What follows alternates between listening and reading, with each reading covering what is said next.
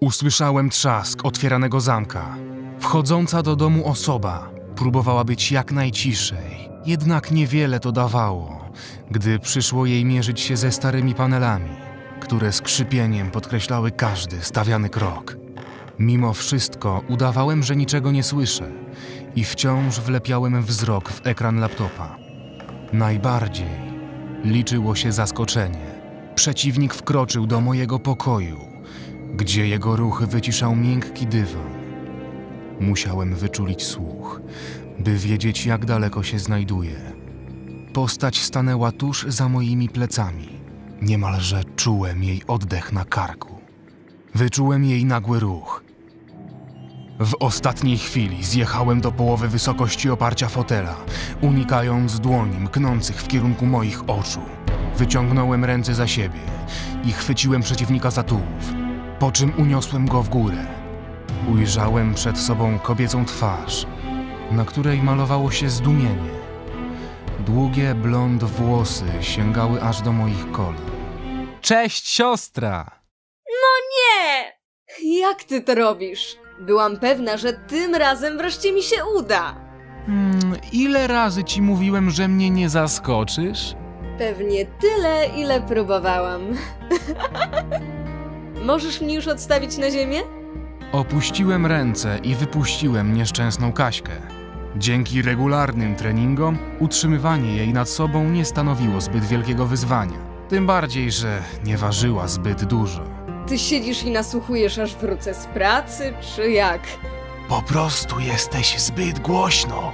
Ważysz te swoje 50 kilo, a poruszasz jak słoń w składzie porcelany. To nie moja wina! Tylko tej zasranej kawalerki. Kaśka lubiła narzekać na nasze małe mieszkanie i prawie każdego dnia musiała mi to przypominać. Nie ma tak dobrze. Jak chce się zaoszczędzić na własne mieszkanie, to trzeba wynajmować ten starość. Rodzice nie będą fundować nam wszystkiego. Wiem, wiem, ale mniejsza z tym. Mam ciekawszą sprawę. Chcesz się ze mną przejść do. Nie.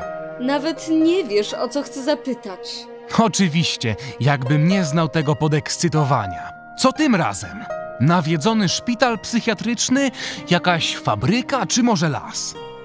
Kaśkę od zawsze kręciły wszelkie zjawiska paranormalne, chociaż żadnego do tej pory nie doświadczyła. Przeszukiwała wszystkie miejsca, o których ktokolwiek powiedział, że są nawiedzone. Nie podzielałem tego zainteresowania. Czasami nawet wyśmiewałem siostrę za naiwność. Ta mimo wszystko uparcie przekonywała mnie, bym poszedł chociaż na jedną z tych wycieczek. Bezskutecznie. Wieczorne spotkania ze znajomymi przy piwie były lepszą perspektywą niż łażenie po jakichś ruderach. Nie.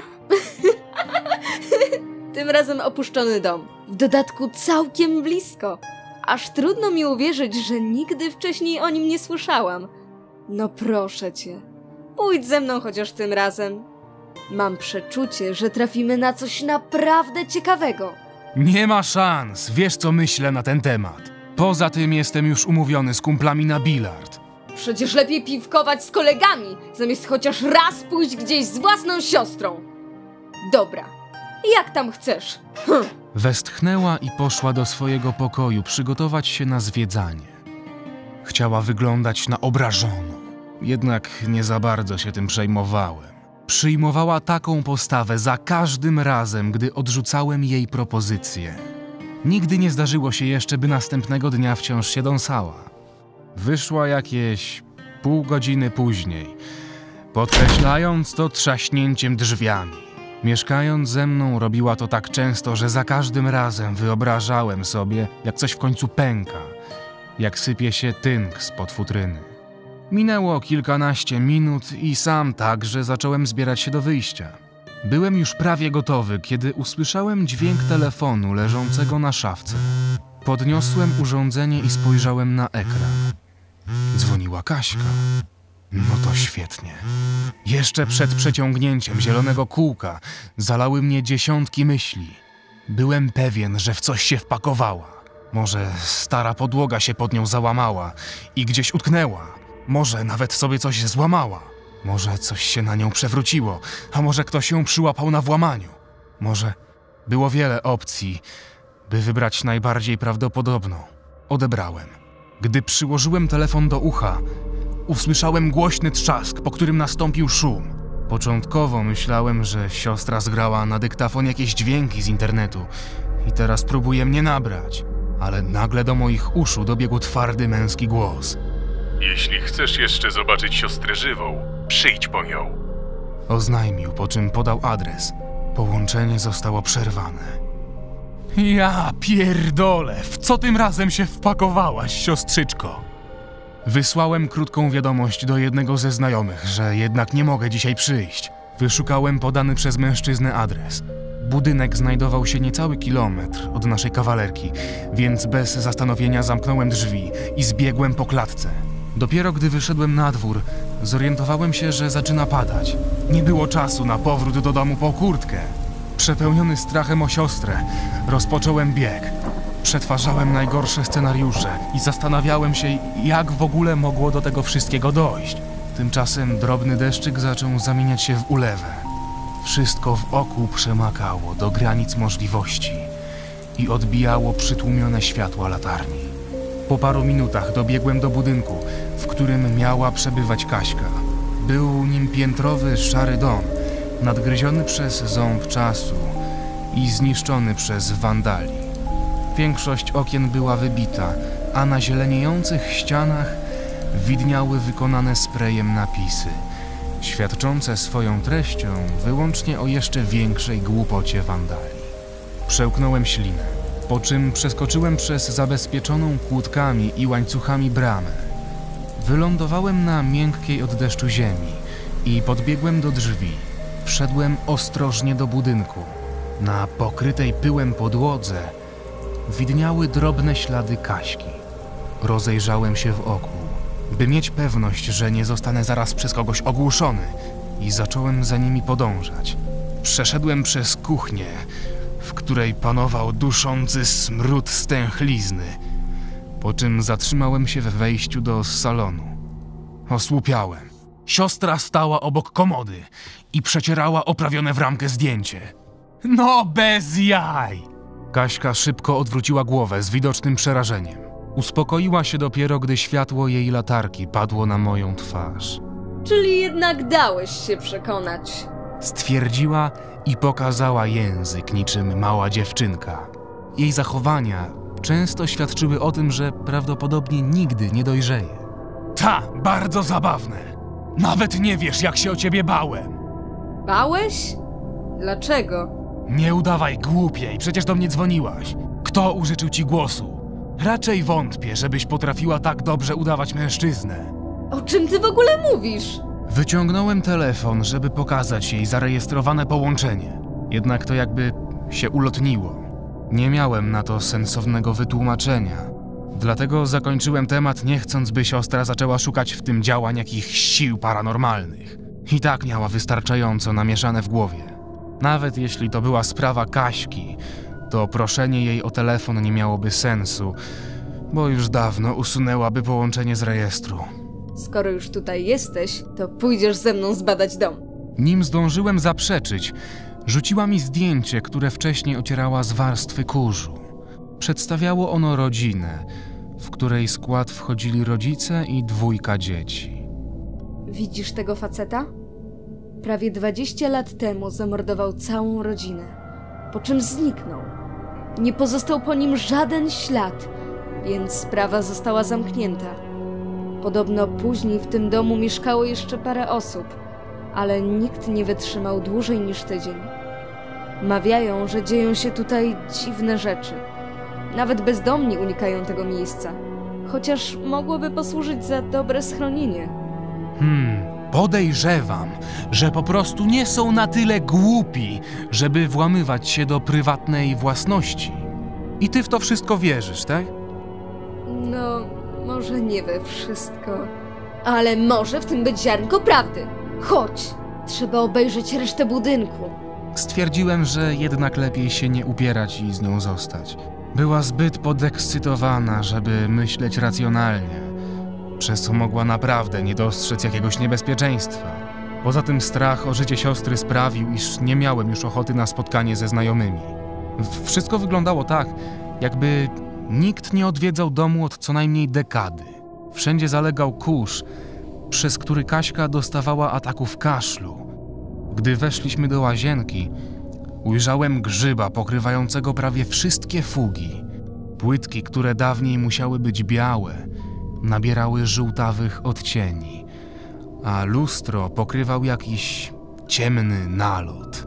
Miejsce może i budziło grozę, ale na tym kończyła się jego wyjątkowość. Zastanawiało mnie jedynie tajemnicze połączenie, jednak postanowiłem dać temu spokój. Nie trafisz w tym domu na nic paranormalnego. Przestań się oszukiwać. Jeszcze zobaczysz! Czuję, że coś tutaj jest. Ta, jasne. Pewnie jak w każdym innym miejscu. Oj, nie narzekaj! Na parterze został tylko jeden pokój do zbadania. Potem obejrzymy piętro i będziemy spadać. Jeżeli nie znajdziemy niczego ciekawego. Weszliśmy do kolejnego pomieszczenia, stanowiącego połączenie sypialni z domową biblioteką. Po naszej prawej, przy samym oknie, stało łoże małżeńskie. Po lewej zaś ogromna ciemnobrązowa szafa, wypełniona książkami. Były one ułożone tak, że na każdej półce znajdowały się dzieła z okładkami jednego koloru. Do mebla były podpięte dwie złociste lampki w kształcie dzwonów z dekoracyjnymi żarówkami, które wkręcono w oprawki umieszczone na wierzchu. Kaśka krążyła po całym pokoju, licząc na jakieś cuda, a ja oglądałem książki, które wydawały się tutaj najciekawsze. Poza fantastyką i kryminałami, ze zdziwieniem odkryłem wiele potężnych tomów dzieł naukowych, związanych przede wszystkim z szeroko pojętą fizyką i pojedynczymi działami chemii. Ich właściciele musieli być specjalistami w tych dziedzinach, ponieważ po rozstaniu się z tymi naukami w liceum nie rozumiałem z tych książek wiele poza spisami treści. W ciągu kolejnych kilku minut zaczęło się robić coraz bardziej duszno. Oddychanie tym morowym powietrzem sprawiało mi coraz większe problemy. Uchyliłem okno, wpuszczając trochę świeżego powietrza. Spojrzałem na zewnątrz. Zapowiadało się na niezłą nawałnicę. Miasto rozświetlały pierwsze błyskawice, ukazujące mroczne oblicze dzikiej natury, a silny wiatr porywał wszystko, co stanęło mu na drodze. Może przyszła pora, by sobie odpuścić. Wolałbym tutaj nie utknąć w czasie burzy. Może. Odpowiedziała i ruszyła w swoją stronę. Już poczułem ulgę na myśl, że wreszcie będziemy mogli opuścić to miejsce, gdy siostra nagle zadrżała i zatrzymała się. A może jednak nie?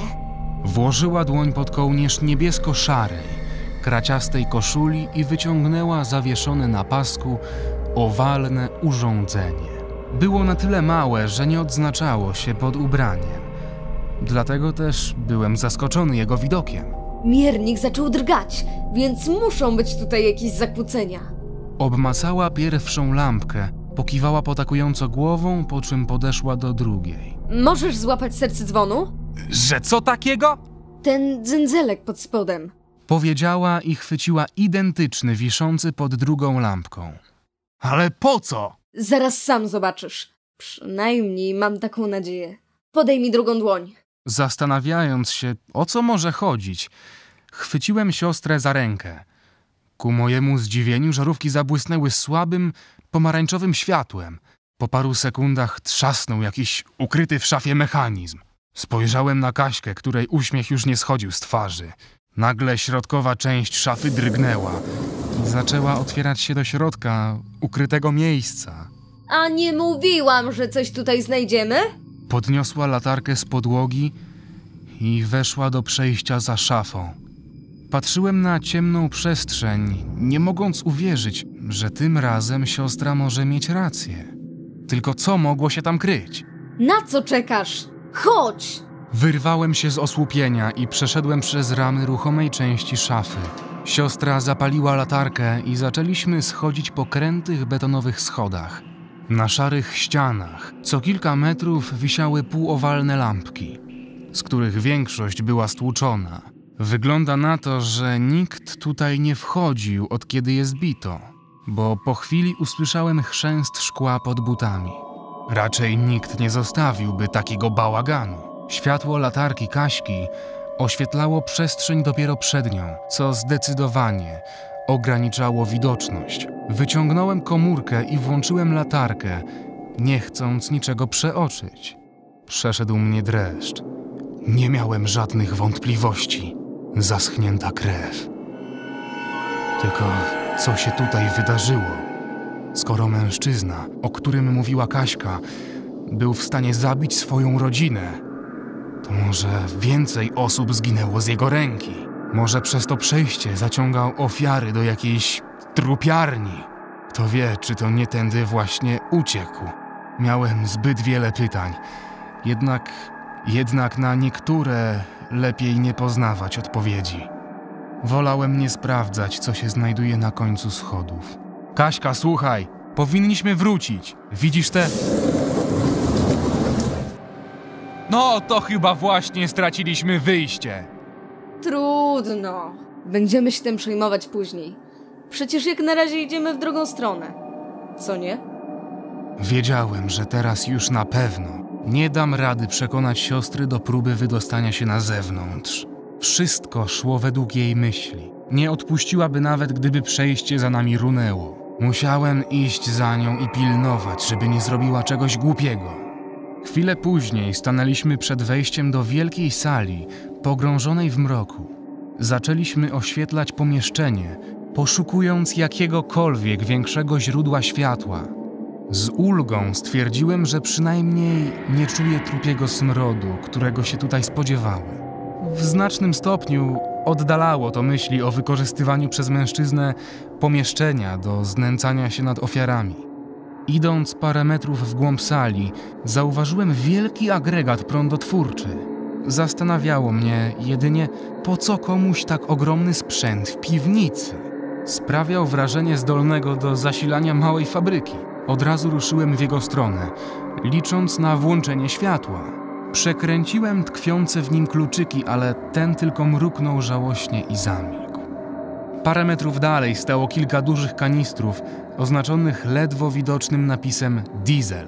Odkręciłem wlew paliwa i włożyłem do niego leżący na agregatorze lejek. Opróżniłem zawartość dwóch kanistrów, po czym ponownie przekręciłem kluczyk.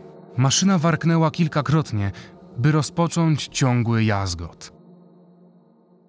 Salę rozświetliły dziesiątki świetlówek. Łoskot agregatora był na tyle głośny, że musiałem odsunąć się parę kroków dalej, by przestał ogłuszać. Światło ukazało mnóstwo aparatur oraz urządzeń, wśród których tylko tokarka była czymś zwyczajnym i w miarę powszechnym. Większa część sprzętu samym wyglądem przekonywała o swojej niezwykłości. Przestało mnie dziwić, że miejsce wymagało tak dużego generatora. To wszystko musiało wymagać ogromnych pokładów mocy. Dopiero wtedy zwróciłem uwagę na rurę prowadzącą do wydechu generatora gdzieś do sufitu. Przy ścianach stało kilka szafek z różnymi metalowymi elementami i dokumentami, które leżały porozrzucane także na podłodze. Dopiero gdy obróciłem się w prawo, ujrzałem stojący przy ścianie srebrzysty, ponad dwumetrowy pierścień. Po chwilowym osłupieniu podbiegłem bliżej. Ten, ten tajemniczy obiekt robił największe wrażenie spośród wszystkiego wokół. Jego środek zajmował pas szkła, przez który można było dostrzec znajdującą się wewnątrz szkarłatną ciecz. Wszystko było podpięte grubymi kablami do dużego urządzenia stojącego parę metrów dalej. Kaśka podeszła do umieszczonej na nim głównej konsoli i zaczęła przy niej grzebać. Jesteś pewna, że ruszanie tego to dobry pomysł? Spokojnie. Przecież nie mamy zamiaru tego włączać. Odpowiedziała, po czym odwróciła się w moją stronę i niby przypadkiem wcisnęła jeden z przycisków. Nagle rozbrzmiał gromki huk.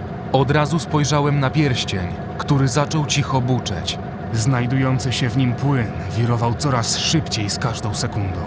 Ja pierdolę, czy ty już całkiem zwariowałaś? Przecież nawet nie wiemy, do czego to służy! Jesteś tego pewien? Łap! Rzuciła w moją stronę zeszyt. Złapałem go w obie dłonie i spojrzałem na wydrukowany na okładce napis. Jan Kasprzak. Podróże międzyprzestrzenne. To wygląda zdecydowanie ciekawiej od tego, czego szukałam w tym miejscu. Znalazłam ten dziennik, kiedy próbowałeś włączyć generator. Zobacz stronę z zakładką. Albo nie. Lepiej spójrz na to! Powiedziała i wskazała ręką coraz głośniej buczący pierścień. Na samym środku maszyny formowała się wielka kula, pochłaniająca światło wokół siebie. Po chwilowym osłupieniu zacząłem wokół niej krążyć, z wciąż otwartymi z wrażenia ustami. Widok ten wydawał się wręcz nierealny. Niezależnie od strony, obiekt wyglądał jak wycięta w przestrzeni dziura. Oglądanie niezrozumiałego zjawiska przerwał mi głos Kaśki stojącej po jego drugiej stronie. Damian, odpowiedz mi na jedno pytanie. Co byś zrobił, gdybym tam wpadła? Zostawiłbyś mnie? Nigdy w życiu przecież wiesz, że poszedłbym za tobą! Dobrze. W takim razie trzeba to sprawdzić. Czekaj, co? Odpowiedzi otrzymałem jedynie krótki, cichy szum. Przeszedłem na drugą stronę kuli, nie wiedząc, że Kaśka mogła zrobić coś tak cholernie głupiego. Nie pozostał po niej nawet ślad. Ująłem głowę prawą ręką i przeczesałem nerwowo włosy. Kurwa mać! Rozejrzałem się jeszcze raz po sali i utkwiłem wzrok w zionącej mrokiem wyrwie. Z każdą chwilą patrzenia na nią czułem coraz większą trwogę. Nie wiedziałem, czy jest w ogóle jakaś druga strona. A, a co jeśli wszystko, co wpadnie do dziury, bezpowrotnie przepada? Chodziłem parę kroków od urządzenia, nie mogąc zdecydować, co robić. Oczy powoli zaczęły zachodzić mi łzami. Nie mogłem zostawić tej idiotki samej. Wiedziałem, że ryzykuję życie, ale nie miałem innego wyjścia. Nigdy bym sobie nie wybaczył, gdybym ją zostawił. Stanąłem przed czarną dziurą wydartą z przestrzeni, zastanawiając się, czy mam w ogóle jakiekolwiek szanse na wyjście z tego cało. Przycisnąłem do piersi zeszyt naukowca, zacisnąłem oczy i wskoczyłem w nieprzenikniony mrok. Na samym początku czułem jedynie coraz większą prędkość. Miałem wrażenie, jakbym spadał do nieskończonego, pogrążonego w mroku dołu. Nie zdążyłem przygotować się na najgorsze, a to nastąpiło jakiś ułamek sekundy później. Poczułem silne ukłucie, które sprawiło, że mimowolnie otworzyłem oczy. Czarną przestrzeń wypełnił żarzący się pył, którego cząsteczki w coraz większej ilości mknęły w moją stronę. Próby uniknięcia ich zdawały się na nic. Przenikały moje ciało i rozrywały od środka, zadając nieznośny ból. Z przerażeniem patrzyłem na ręce, których płonące płaty odlatywały w przestrzeń i znikały w ciemności. Nie byłem w stanie nawet krzyczeć, gdyż moje struny głosowe już najprawdopodobniej nie istniały. Mój umysł wypełniała jedynie silna myśl o zakończeniu katorgi. Chociaż trwało to tylko moment. Nawet śmierć wydawała się dobrą perspektywą. Wkrótce straciłem wzrok, a jeszcze chwilę później przestałem odczuwać ból. Cały układ nerwowy został zniszczony. Nie pozostało już dosłownie nic. Chociaż moje ciało przestało całkowicie istnieć, ja zachowałem świadomość. Mimo, że nie powinienem czuć już nic. Raptem ogarnął mnie strach przed utknięciem na zawsze w tej nieskończonej przestrzeni. Po chwili objął mnie kojący chłód. Miałem wrażenie, jakby wszechobecny mrok chciał mnie powitać i powiedzieć: Witaj w domu.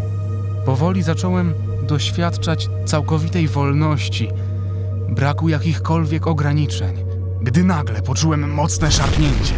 Wyleciałem znikąd, z powrotem posiadając ciało, które zmaterializowało się tak szybko, jakby wrażenie sprzed chwili było tylko urojeniem. Z przerażeniem stwierdziłem, że zaraz uderzę w ziemię i nie ma dla mnie żadnego ratunku. Nie zdążyłem zareagować w żaden sposób, Nie przekręciłem nawet wyciągniętych przed siebie rąk, a te podczas spotkania z ziemią mogły uderzyć mnie w klatkę piersiową, pozbawiając tchu. Zderzenie okazało się zadziwiająco delikatne, ale i tak gwarantowało parę siniaków. Ułamek sekundy później wylądował obok mnie zeszyt, o którym zdążyłem w tym całym szaleństwie zapomnieć, chociaż minęło tylko parę sekund. Dopiero podczas podnoszenia się i otrzepywania ubrań z jasno-niebieskiego pyłu zauważyłem, że wysoka trawa, na której wylądowałem, jest fioletowa. Wyglądało to zadziwiająco, ale w prawdziwe zdumienie wpadłem dopiero, gdy mój wzrok ogarnął cały krajobraz. Nie tylko trawa, ale też liście większości roślin miały różne odcienie fioletu i różu. Ponad trawą rozrastały się ogromne kwiaty o niebieskich i zielonych płatkach, zdobionych przez złote plamki. Z ich środka wyrastały białe kule, otoczone rzędem wąskich, długich płatków, jaśniejszych od pozostałych. Pnie wyrastające co kilkadziesiąt metrów rozłożystych drzew były szare i jasno-niebieskie. Ich powykręcane we wszystkie strony gałęzie były schronieniem dla różnobarwnych ptaków, których dźwięczny śpiew zapewniał, że trafiło się w naprawdę wyjątkowe miejsce. Większość drzew była obwieszona setkami fantazyjnych owoców. Uniosłem głowę do góry i ujrzałem turkusowe niebo, wypełnione chmurami, rozświetlanymi czerwonym blaskiem zachodzącego słońca. Z zachwytu wyrwał mnie lekki dotyk dłoni położonej na moim ramieniu. Obróciłem się i zobaczyłem stojącą obok siostrę. Odwzajemniłem mocny uścisk, jednak wiedziałem, że zaraz będę musiał ją porządnie zbesztać. Wypuściłem Kaśkę z ramion i spojrzałem prosto w jej oczy, starając się wyglądać na tak mocno wzburzonego, jak to tylko możliwe. Co ty sobie myślałaś, wariatko? Mogliśmy zginąć, oboje! To było za mną nie wchodzić! Nikt cię do tego przecież nie zmuszał! Aha, no jasne, twoja najlepsza wymówka. Dobrze wiedziałaś, że to zrobię i że zrobiłbym to jeszcze raz, gdyby zaszła taka potrzeba. Nie mógłbym normalnie żyć, gdybym cię zostawił, a ty nie wyszłabyś cało z tej pieprzonej wyrwy. Kurwa mać, gdzie jest wyrwa? Poczułem, jak oblewa mnie zimny pot. Zacząłem nerwowo oglądać się za punktem, z którego wyleciałem. Z każdą sekundą mając coraz większe wrażenie, że czarna kula zniknęła, uniemożliwiając nam opuszczenie tego miejsca. Patrz wyżej. Jedyne przejście do naszego świata znajdowało się jakieś pięć metrów ponad ziemią. Zajebiście. Powiedz mi, jak ty chcesz teraz wrócić? Może po prostu tam wskoczymy? To jest chyba najrozsądniejsza opcja. He? No co się tak na mnie patrzysz? Możemy normalnie do tego wskoczyć. Jak myślisz? Przy normalnej grawitacji da się upaść z takiej wysokości i nie zrobić sobie nic poważnego? Gdy skończyła mówić, oderwała się lekko od ziemi, by po powolnym locie wylądować parę metrów dalej. Otworzyłem usta, chcąc coś powiedzieć, jednak nie byłem w stanie wydusić nawet słowa. Po tym widoku czułem się już całkowicie skołowany. Kaśka ruszyła dalej, w kierunku pobliskiego wzgórza, na którym królowało ogromne drzewo. Jego gałęzie wydawały się sięgać pierzastych chmur. Chodź za mną! Kiedy ty się zastanawiałeś, czy wejść do wyrwy, ja już zdążyłam rozejrzeć się trochę po okolicy. Zastanawiałem się? Przecież wszedłem chwilę po tobie. Zatrzymała się i spojrzała na mnie z zaciekawieniem. Podwinęła ręka w koszuli, ukazując zegarek z pozłacaną kopertą i paskiem ciemnobrązowej skóry. Na lewym nadgarstku miałem identyczny. Kupiliśmy je sobie na dzień przyjaźni, ładnych parę lat wcześniej. Miały nam przypominać, że mimo upływu czasu zawsze będziemy razem. Domyślając się, co chcę zrobić, podszedłem do niej i przyłożyłem swój zegarek do jej. Duże wskazówki były przesunięte prawie o kwadrans. Czyli nie tylko grawitacja działa tutaj inaczej. Ciekawe. Ale zostawmy to na razie w spokoju. Jak dojdziemy na miejsce, to poszukamy czegoś w zeszycie. Kasprzak musiał sporo pisać o tutejszych zjawiskach. A skąd w ogóle pewność, że udało mu się tutaj dostać? Chodź, zaraz wszystko się rozjaśni. Ostrożnie odbiłem się od ziemi, mając obawy, że polecę zbyt wysoko. Początkowo nie mogłem się przyzwyczaić do nowego zjawiska. Potrzebowałem dłuższej chwili, by nabrać pewności i zacząć w miarę poprawnie oceniać wysokości i odległości, na jakie mogę poszybować, wkładając odpowiednią siłę w skok. Moment później znaleźliśmy się na górze. Dopiero wtedy zauważyłem zniekształconą drabinę, wyżłobioną głęboko w pniu. Prowadziła prosto w gęstwinę purpurowych liści. Spojrzałem pytająco na Kaśkę. Ta kiwnęła głową, żebym szedł pierwszy. Spojrzałem jeszcze raz w górę i przełknąłem ślinę. Myśl o wchodzeniu jakieś 20 metrów po rzadko rozmieszczonych szczeblach bynajmniej mnie nie zachwycała. Nigdy nie miałem lęku wysokości, ale jako dzieciak nabawiłem się lęku przed spadaniem. Kiedy miałem 9 lat, byłem z Kaśką na wakacjach u dziadków. Przed ich domem rosła kilkunastometrowa czereśnia. Zawsze wchodziliśmy na niższe gałęzie, jednak najbardziej kuszące były ciemne, soczyste owoce, znajdujące się najwyżej. Po zebraniu wszystkich z dołu, Kaśka wpadła na genialny pomysł, by wejść na czubek bez wiedzy dziadków. Jak się okazało, to ja miałem zrealizować jej plan. Skończyło się na tym, że wiotkie gałęzie nie wytrzymały kręcenia się za czereśniami. Upadek amortyzowały w pewnym stopniu liczne konary, ale i tak złamałem prawą rękę i trzy żebra. Od tamtej pory zaczęły napawać mnie lękiem wszelkie niezabezpieczone miejsca, z których można spaść. Przynajmniej nauczyłem się, że pomysły starszej o rok siostry nie zawsze należą do najlepszych. Tutaj zagrożenie nie wydawało się aż tak wielkie. Dzięki specyficznej grawitacji możliwy byłby pewnie nawet bezurazowy skok z ostatniego stopnia. Jednak samo wyobrażenie tego przerażało. Postawiłem pierwszy krok i zacząłem naciskać na szczebel z całej siły, by sprawdzić, czy odcięte częściowo od reszty drewno nie spruchniało. Im wyżej byłem, tym mniej uwagi musiałem poświęcać dłoniom. Gdy tylko je otwierałem, te nerwowo zaczynały się zaciskać, więc wystarczyło trafić na kolejny szczebel. Każde skrzypnięcie drabiny sprawiało, iż byłem coraz bardziej spięty. Musiałem skupić umysł wyłącznie na wykonywanej czynności, by nie zacząć się rozglądać.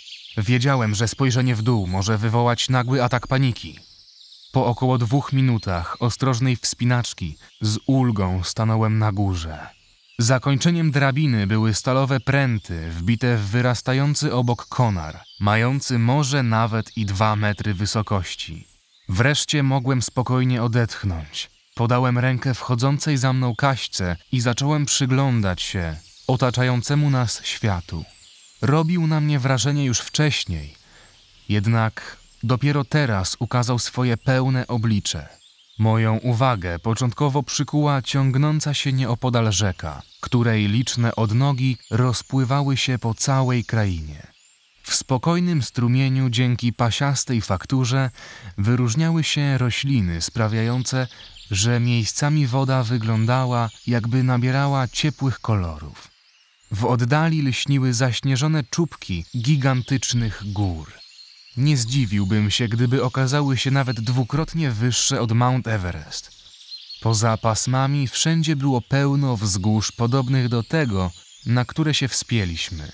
Bardziej na prawo, w promieniach zachodzącego słońca, lśniła ciągnąca się poza horyzont tafla wody. Chłonąłem widoki całym umysłem, jednak i tak były przytłaczające.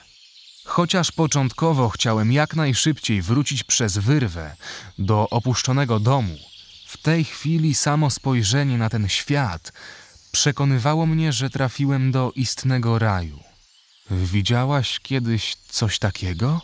To miejsce ma też mroczną stronę.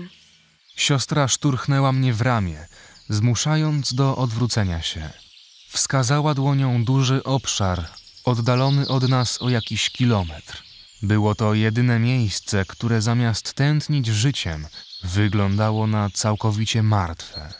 Pofałdowana, szara ziemia, zamiast obrastać fantazyjnymi kwiatami, wydawała się obradzać popękanymi głazami. Tworzyły one swoisty mur, oddzielający ciemną strefę od reszty świata. Mimo wszystko, kilkaset metrów od granicy rosło jedno pozbawione liści drzewo. Na tle tego ponurego krajobrazu wyglądało jak kapitan tonącego statku, który jako jedyny pozostał na pokładzie. Nie sądzę, by to miejsce zawsze tak wyglądało. Wygląda zbyt nienaturalnie na tle tego wszystkiego. Może zostało zniszczone, gdy próbowali otworzyć portal. Nie musiało im się od razu udać. A kto wie, jakie to mogło mieć skutki. Lepiej chodźmy do środka. Nie wiemy, czy w nocy jest tutaj tak samo spokojnie. Do środka? Tak, do środka. Jak mogłeś nie zauważyć tej dziury? Dopiero wtedy zauważyłem duży otwór wycięty w drzewie. Ze środka bił tajemniczy, seledynowy blask. Powoli robiło się coraz ciemniej, więc światło od razu rzucało się w oczy. Wyobraź sobie, że nie interesują mnie tak wielkie szpary. Kaśka posłała mi spojrzenie pełne zażenowania, ale też lekkiego rozbawienia. Po prostu skupiłem się na krajobrazie. Ruszyłem za siostrą, zagłębiając się w pachnącą żywicą i zgnilizną dziuplę. Wewnątrz było w miarę jasno. Jak się okazało, źródłem egzotycznego światła były wrośnięte w tkankę drzewa grzyby o okrągłych kapeluszach. Wyglądały tak, jakby zostały umieszczone tutaj specjalnie. Wyrastały regularnie co kilka metrów na podobnych wysokościach, oświetlając przy tym prawie całą przestrzeń. Ktoś musiał włożyć wiele pracy w wydrążenie pomieszczenia, chociaż prawdopodobnie minęło wiele lat od ostatniej wizyty ludzi w tym miejscu. Mimo wszelkich zniekształceń, ściany wciąż wyglądały na w miarę proste. Najbardziej ucierpiała podłoga, która wykrzywiała się na wszelkie możliwe sposoby. Na środku pokoju stał okrągły stół i wykonane z pieńków stołki. Meble, chociaż masywne, nie wyglądały na zbyt trwałe. Liczne pęknięcia sprawiały, że bałbym się usiąść na którymkolwiek z nich. W podłodze naprzeciw wejścia znajdowały się trzy wgłębienia. Dwa małe i jedno duże, z dziwną, zielono-żółtą zawartością. Wystarczyło do nich podejść, by poczuć, iż to właśnie one są źródłem nieprzyjemnego zapachu. Dopiero po dokładnym przyjrzeniu się mogłem stwierdzić, że coś w środku to stare piankowe materace, które musiały służyć za łóżka rodzinie Kasprzaka. Materiał pod wpływem wilgoci zgnił i rozpadł się. Musieliśmy znaleźć jakiś szybki sposób na wyrzucenie ich z dziupli, bo sam zapach zgnilizny powodował mdłości. Tymczasowo dałem temu spokój i ruszyłem w stronę ściany, w której wycięto półki. Leżący na nich sprzęt zardzewiał tak bardzo, że samo dotknięcie go zostawiało wgniecenie i rozsypywało kawałki skorodowanego metalu. Czas chyba faktycznie płynie tutaj o wiele szybciej. Normalnie w takich warunkach nic by się aż tak nie zepsuło w ciągu 20 lat. Ciekawe, jak wiele razy musieli przechodzić przez wyrwę, żeby to wszystko tutaj przynieść. Nawet jeśli jedna osoba łapała rzeczy z tej strony, to zdążyłaby się zestarzeć, zanim reszta by tutaj wróciła. Najpewniej przygotowali to wszystko i przerzucili na raz. Mnie bardziej zastanawia, o co tak naprawdę w tym wszystkim chodzi. Wciąż wierzysz w to, że Kasprzak zamordował swoją rodzinę? Jak dla mnie wszystkie te zdarzenia mają coraz mniej sensu. Skąd w ogóle to wielkie laboratorium pod ich domem? Przez twoje bezmyślne działanie nie mieliśmy nawet czasu go przeszukać. Jakby nie moje bezmyślne działanie, to byś tutaj nawet nigdy nie trafił. Wyrwała mi z zapasa zeszyt i pacnęła mnie nim lekko w głowę. Odpowiedzi trzeba szukać tutaj, filozofie. Pozwól, że ja się tym zajmę. Kaśka usiadła na wybrzuszeniu w podłodze i otworzyła dziennik na pierwszej stronie. Nie mając pojęcia, co robić przez ten czas, przypomniałem sobie o telefonie. Wyciągnąłem go z kieszeni i wcisnąłem przycisk zasilania. Próbowałem go uruchomić przez parę minut, ale żaden sposób nie skutkował. Żałowałem, że nie wpadłem na to, by zostawić go w laboratorium. Miałem wrażenie, że podczas podróży coś uszkodziło się w nim na stałe. Schowałem go z powrotem, mając małą nadzieję, że jednak po podłączeniu go do ładowarki w domu zadziała. Najbardziej ubolewałem nad brakiem możliwości zrobienia zdjęć. Z pewnością tylko największy gbur nie wpadłby w zachwyt, patrząc na ten bajkowy świat. Ominąłem zaczytaną siostrę i wyszedłem na dwór, chcąc zaczerpnąć trochę świeżego powietrza. Blask z wnętrza domku miał dosyć mały zasięg, więc zrobiłem tylko kilka kroków od wejścia. Nie chciałem ryzykować spadnięciem z drzewa albo trafieniem na jakieś groźne zwierzę. Pomimo późnej pory na dworze było równie duszno jak w środku. Pozostałem tam wyłącznie ze względu na delikatny chłód. Nagle niebo rozerwał potężny, oślepiający błysk. Chwilę później do moich uszu dotarł donośny grzmot. Genialnie. Akurat kiedy wyszedłem na zewnątrz. Mimo zrywającego się wiatru wciąż stałem na konarze i obserwowałem kolejne błyskawice. Wyglądały na bardziej uporządkowane niż w naszym świecie. Wyładowania rozdzielały się na coś w kształcie rozciągniętych koron drzew. Grube krople zaczęły z szumem uderzać w liście. Po chwili deszcz stał się na tyle intensywny, że naturalny parasol przestał mnie chronić. Orzeźwiające krople aż zachęcały do pozostania na dworze, jednak schowałem się do środka. Wręcz nie znosiłem ubrań klejących się do całego ciała. Jak ci idzie? W sumie to już skończyłam. Tak szybko? Zeszyt wydawał się na tyle gruby, by przeczytanie go zajęło parę godzin, a nie kilkanaście minut. Ta... Nie wiem, czego się spodziewałam. Większość stron zajmują projekty oraz inne rzeczy, których po prostu nie jestem w stanie pojąć. Tylko mała część dotyczy faktycznych zdarzeń. Czego w takim razie się dowiedziałaś? Zacznijmy od tego, co było dość łatwe do przewidzenia. Laboratorium i całe to przedsięwzięcie finansował ktoś z zewnątrz.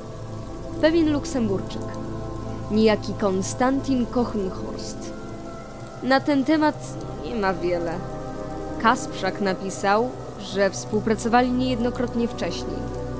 Prawdopodobnie Kochenhorst miał dość poważne problemy z prawem, ponieważ spotkali się tylko raz. Przynajmniej tak wynika z zapisków. Dał wtedy Kasprzakowi walizkę z pieniędzmi oraz wszystkimi potrzebnymi materiałami naukowymi. Po tym zdarzeniu nie znalazłam o nim żadnej wspominki w dzienniku.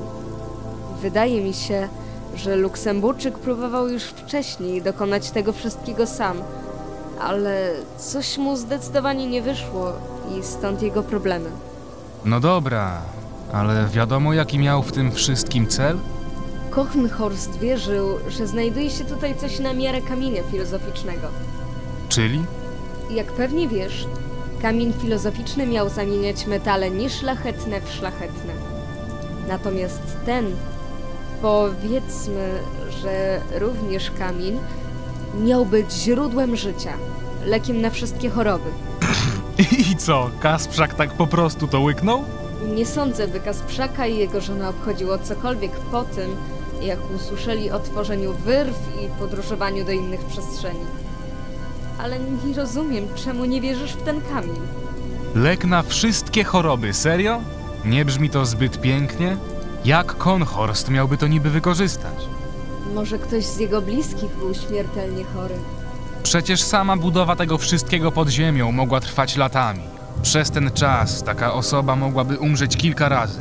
Poza tym w sam ten projekt musiał zainwestować miliony. Na pewno stać go na najlepszych lekarzy. W dodatku pochodzi z jednego z najbogatszych krajów w Europie. A co jeśli chciał po prostu pomagać ludziom? Myślisz, że ktoś by na to pozwolił? Pokazanie czegoś takiego światu zwiastowałoby upadek koncernów farmaceutycznych i szpitali. Chociaż mogłoby to rozwiązać wiele problemów, to ludzie są zbyt egoistyczni. Obawialiby się wyłącznie straty pracy. Może i masz rację. Tylko co on w takim razie chciał znaleźć? Nie mam pojęcia. Powinniśmy zostawić to w spokoju i wrócić do domu. Naprawdę cię to nie ciekawi? Przecież taki kamień mógłby odmienić nasze życie.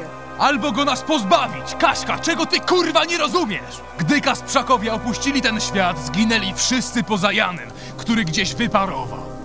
Po dowiedzeniu się tego wszystkiego nie jestem w stanie uwierzyć, by to on ich zamordował. Może go nawet porwali, nie wiem. Nie powinniśmy się tutaj w ogóle znaleźć.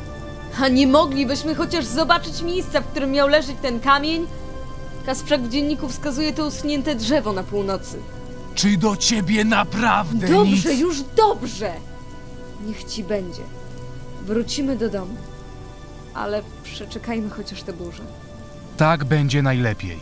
Powinniśmy poczekać do rana. Nie wiemy przecież, czy nocą nie rządzą tutaj drapieżniki. W takim razie spróbuję się przespać. Ty też powinieneś.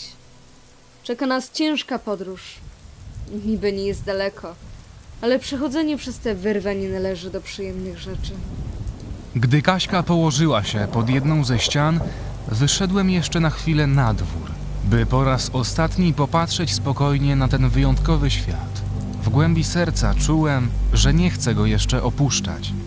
Gdybym zaczął po nim podróżować, może byłbym nawet skory do pozostania tam jeszcze przez parę lat albo i na całe życie. Wszystko to wiązało się jednak ze zbyt wielkim ryzykiem. Podświadomość mówiła mi, że można trafić tutaj na rzeczy, które nie powinny zostać nigdy odkryte, a Kaśka nie dałaby im spokoju. Chociaż to miejsce wyglądało na istny raj, wolałem nie ryzykować naszym życiem. Upewniwszy się, że siostra śpi, znalazłem sobie w miarę wygodne miejsce przy równoległej ścianie. Co do tego jednego, miała rację. Lepiej trochę wypocząć przed powrotem. Usypiając, zastanawiałem się jedynie nad tym, jak przeżyję kolejną podróż. Ze snu wyrwało mnie niedalekie uderzenie pioruna. Otworzyłem oczy i spojrzałem w miejsce, w którym leżała Kaśka, by zobaczyć, czy ona również się obudziła. Ogarnęło mnie przejmujące przerażenie, gdy zauważyłem, że siostra zniknęła. Zerwałem się na równe nogi i przeleciałem wzrokiem całe pomieszczenie w nadziei, że po prostu obudziła się wcześniej i postanowiła usiąść w jakimś wygodnym miejscu. Jednak nigdzie jej nie było. Nie miałem wątpliwości. Siostra zdradziła. I istniało tylko jedno miejsce, do którego mogła się udać. Stanąłem w wejściu do dziupli. Burza rozszalała się w najlepsze, ale nawet rzęsisty deszcz nie był w stanie ukryć podążającej przez kamienistą ziemię postaci. Nie pozostało mi nic innego poza ruszeniem za nią. Schodzenie po mokrych szczeblach nie było aż tak przeraźliwe, kiedy umysł zajmowały myśli o tym, że muszę dogonić siostrę. Gdy znajdowałem się jakieś pięć metrów nad ziemią, postanowiłem zeskoczyć, by jeszcze bardziej przyspieszyć moją gonitwę. Skierowałem się prosto w stronę martwego drzewa i wykonałem kolejny skok, tym razem ze wzgórza. Mój bieg polegał na jak najmocniejszych, niskich lotach. Co chwilę odbijałem się od mokrej ziemi, próbując nie stracić równowagi. Z trudem przemykałem pomiędzy coraz gęstszą roślinnością. Jedynym źródłem światła były błyskawice. Dlatego, kiedy tylko się pojawiały, wytyczałem sobie drogę na kolejnych parę sekund. Momentami jednak i to niewiele dawało, bo musiałem omijać przepłoszone zwierzęta, co skutkowało wieloma zadrapaniami i obiciami. Nie byłem w stanie przyjrzeć się im dokładniej. Moją uwagę zwracały jedynie gęste łuski odbijające światło piorunów. Po kilkunastu minutach opuściłem gęstwinę. Wraz z granicą między lasem a kamienistym terenem całkowicie zaniknęło życie. Na szarej ziemi nie wyrastało nawet najmniejsze źdźbło trawy. W miejscach pozbawionych głazów bieg był jeszcze trudniejszy. Podłoże namokło tak bardzo, że po wykonaniu skoku utykałem w błocie. Zmusiło mnie to do znacznego zwolnienia. Kilkadziesiąt metrów od lasu natrafiłem na ślady Kaśki, za którymi podążałem już do samego drzewa. Przez ten czas całkowicie przestało padać. Czarne chmury zaczęły się przerzedzać, odsłaniając trzy małe księżyce. Chociaż dawały one dość mocne światło, widoczność była coraz gorsza. Im bliżej drzewa się znajdowałem, tym bardziej zagęszczała się niebieska mgła. Jej widok przepełniał mnie lękiem. Ogarniał mnie coraz większy chłód. Każdy oddech pozostawiał po sobie kłąb pary. Przybyłem za późno.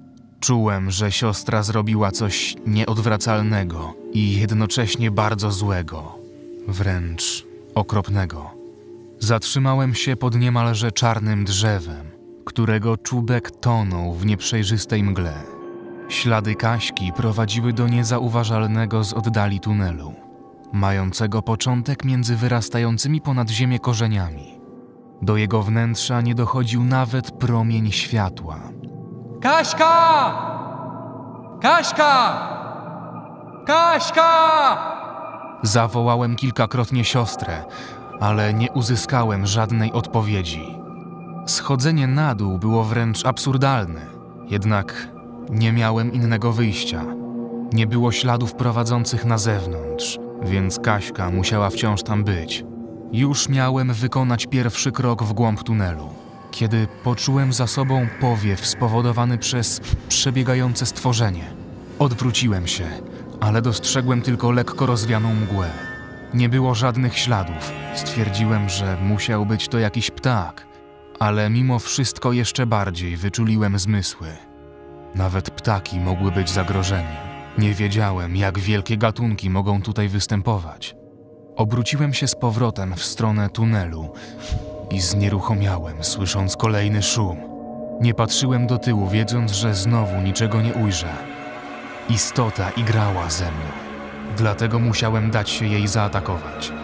Ruszyłem do przodu i moment później usłyszałem, jak to coś szybuje w moją stronę. W ostatniej chwili zrobiłem obrót przez lewe ramię, by uderzyć stwora prawą pięścią. Ze zgrozą patrzyłem, jak to moja własna siostra rozbija się o ziemię. Wstała z niezwykłą lekkością, syknęła na mnie niczym dziki kot, po czym uciekła w głąb mgły. Tylko, że to już nie była ta sama osoba, która tutaj przyszła mimo mojego zakazu. Nie wiedziałem, czym jest ten tajemniczy kamień, ale zamienił moją siostrę w istnego potwora. Jej skóra stała się tak biała, że można było zobaczyć przez nią każdą żyłę. Palce u rąk kształtem zaczęły przypominać szpony. Pod nienaturalnie rozwartą szczęką kryły się ostre kły. Najbardziej jednak przerażały mnie jej ostro niebieskie oczy pełne dzikości i żądzy krwi.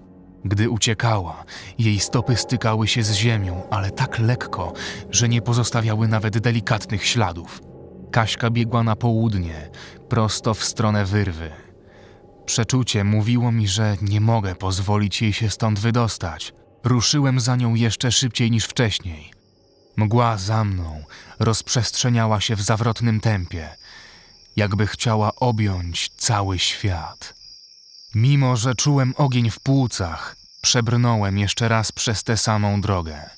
Bezszelestne przemieszczanie się Kaśki sprawiało, iż nie wiedziałem nawet, jak daleko ode mnie jest.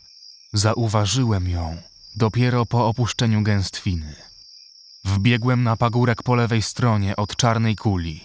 Gdy Kaśka rzuciła się w jej stronę, wyskoczyłem przed nią, chcąc zablokować jej drogę. Byłem pewien, że mój plan się powiedzie. Jednak pęd siostry był zbyt wielki. Wpadła we mnie z impetem, wpychając nas do wyrwy. Wpadając do czarnej przestrzeni, objąłem wijącą się Kaśkę. Wiedziałem, że wypuszczę ją, gdy tylko pojawi się żar, ale nie mogłem pozwolić na to, by wyszła pierwsza. Tym razem ból okazał się mniejszy. Byłem na niego przygotowany. Większe cierpienie sprawiały mi nieludzkie krzyki Kaśki, trwające tak długo, jak istniały nasze ciała.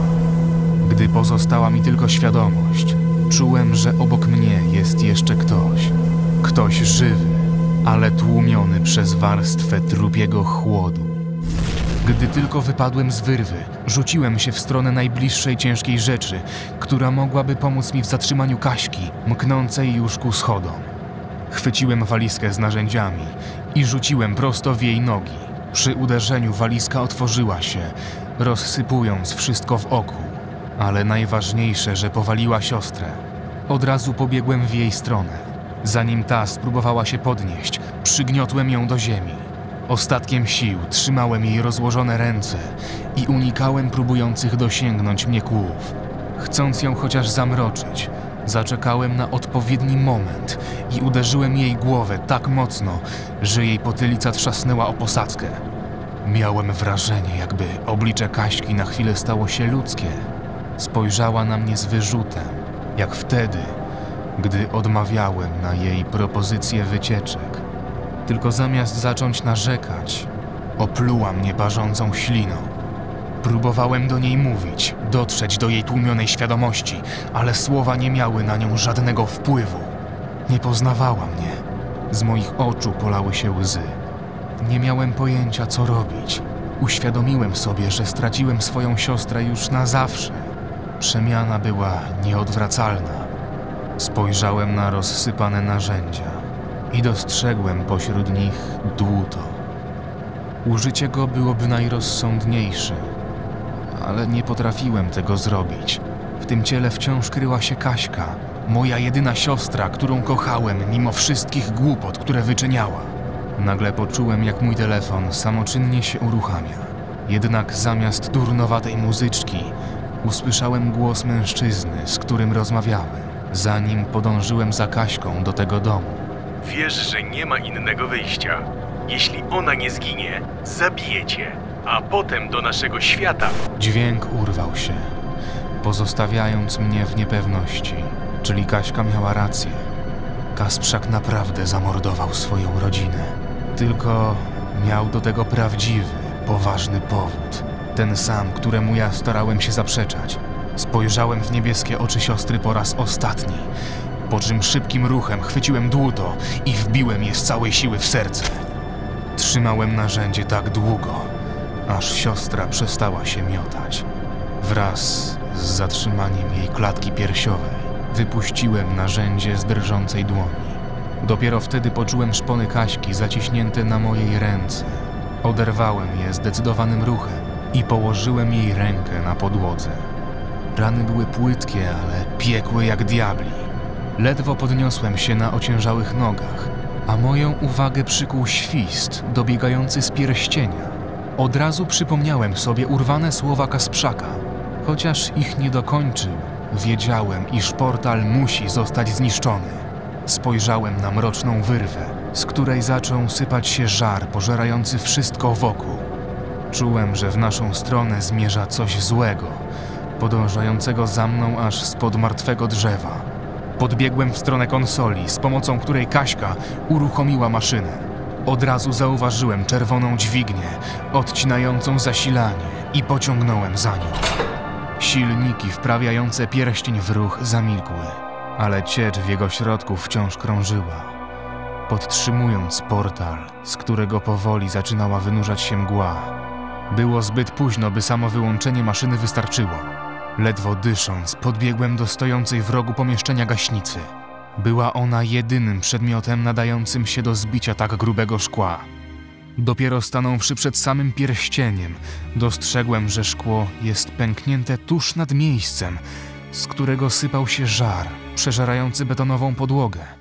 Podłużna rysa uświadamiała mi, że to nie był przypadek.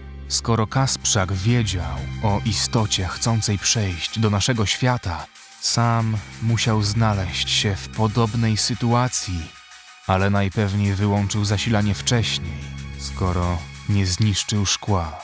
Nagle wyobraźnia podsunęła mi obraz Kasprzaka, dematerializowanego przez żar wylatujący z mrocznej przestrzeni. Dopiero po tym, jak wykonał pierwsze uderzenie.